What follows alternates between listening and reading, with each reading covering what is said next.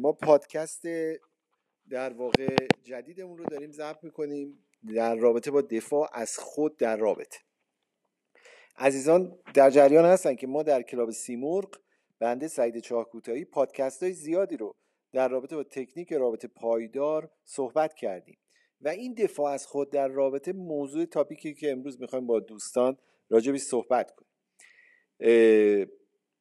امروز در واقع پنجشنبه فکر میکنم یازدهم شهریور هزار و چهارصد هست و ما ساعت سه و نیم به وقت تهران، سه و نیم عصر مطابق با دوازده ظهر به وقت لندن، داریم برنامه رو برای ایرانیان داخل و خارج کشور پادکستش رو ضبط میکنیم. خروج از دفاع از رابطه در موقع موقعی که شما احساس خروج از رابطه داره بهتون دست میده. ما صحبت کردیم، گفتیم که اگر توی یه رابطه احساس کردین که بعد از رابطه خارج بشید، بهترین کار در اول کار اینه که اول بریم ببینید، بیان کنید مشکل رو، یعنی بگیم مشکل چیه، آیا میتونیم ما بیان کنیم این مشکل رو که ببینیم این مشکل قابل حل هست یا نه. در واقع باید مشکل بیان بشه، تا بیان نشه که اصلا مشکل حل نمیشه. پس بیان کردن مشکل یکی از نکات خیلی کلیدیه در راه حل مشکل.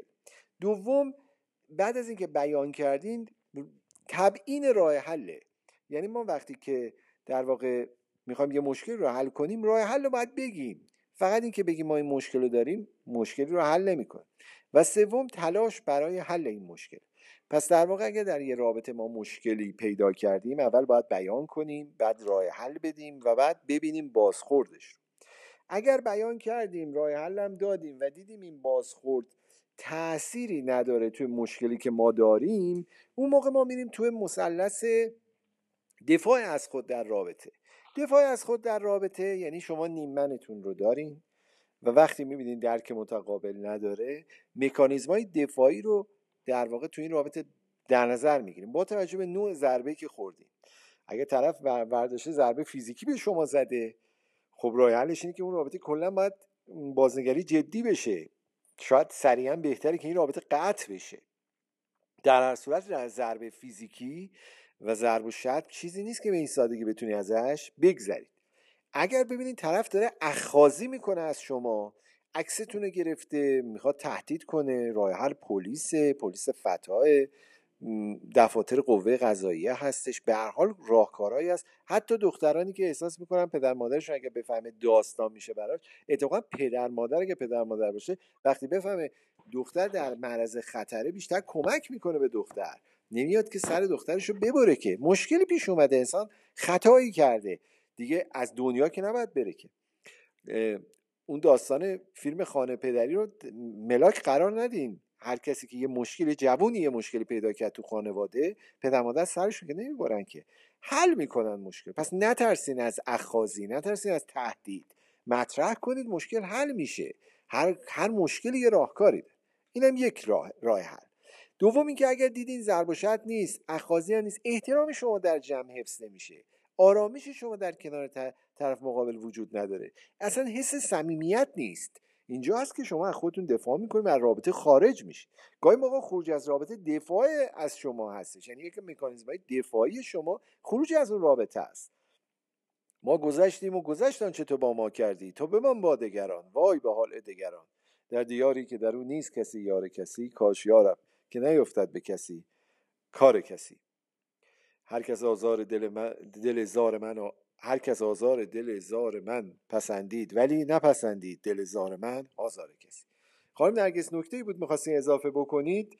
من خوشحال میشم که نکته‌ای که بفرمایید رو هم بشنویم. فقط از این بابت که پادکست ما داره ضبط میشه یه بار دیگه تاکید کنم و شما به ما بفرمایید آقای فردین که تا حالا اگر این اتفاق برای شما افتاده به چه ترتیب بوده و حالا خلاصه نمیخوایم با دیتیل بگید، چه جوری شما تونستین از خودتون دفاع کنید؟ بفرمایید. من وقتی به کسی توجه زیادی کردم و دچار غرور کاذب شد، طرف مقابل احساس کرد که من باید کلا در خدمتش باشم. منم گفتم ببین من اگه یک رابطه رو قبول دارم، این رابطه باید دو طرفه باشه. اگه یه طرفه باشه، منم میام پایین در همون حدی که تو هستی، منم قرار میگیرم.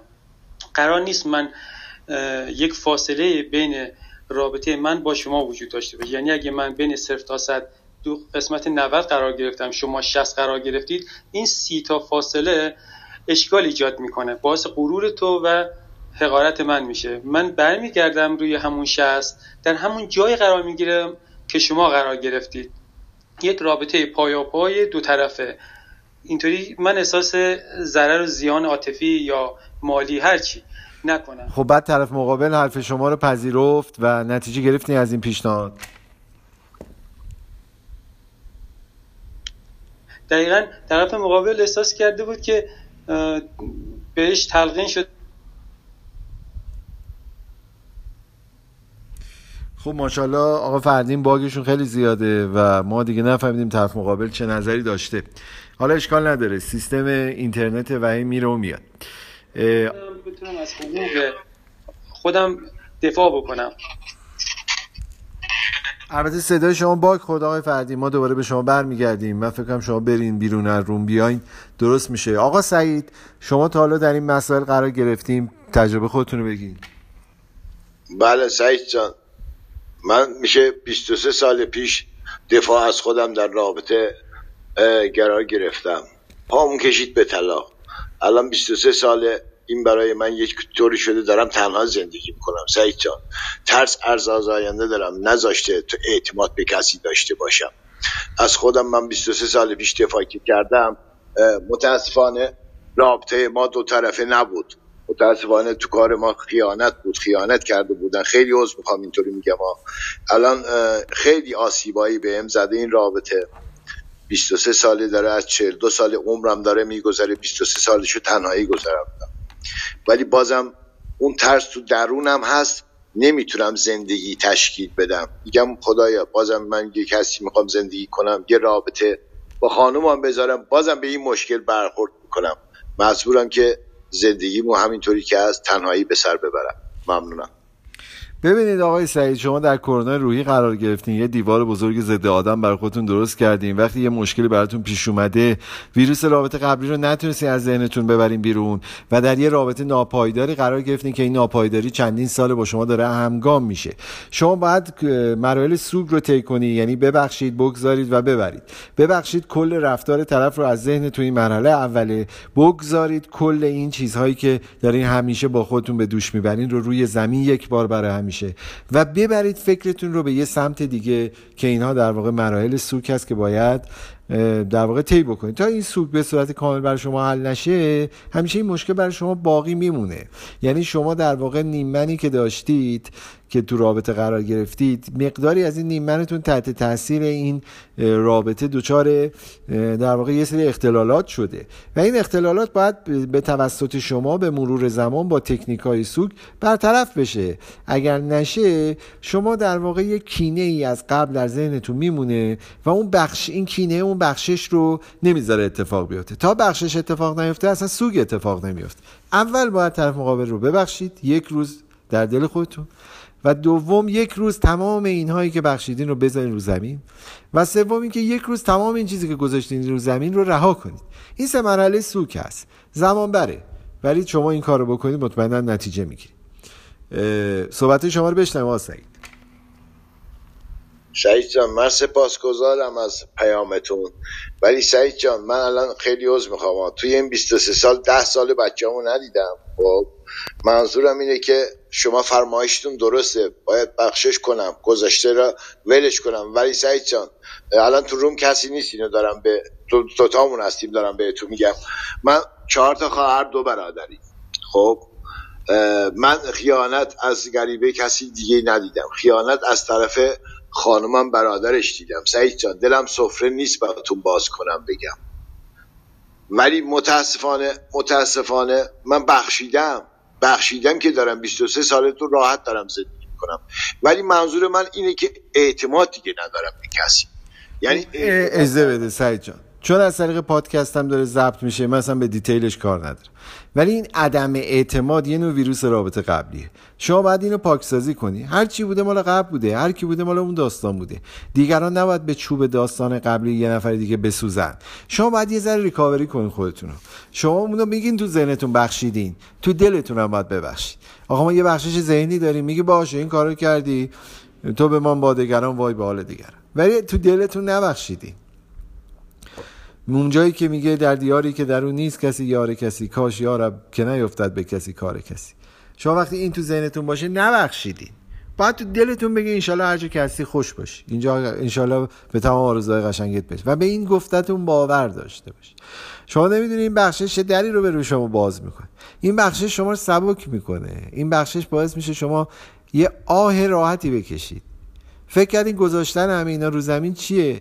یه بخشش دله، یه پرواز دل از یه مش کینه دست و پاگیره و شما راحت برید فکرتون رو آزاد بکنید. یه زمانی خسته خست... این خستگی رو از خودتون دور کنید که بتونید به استقبال یه چیز نو برید.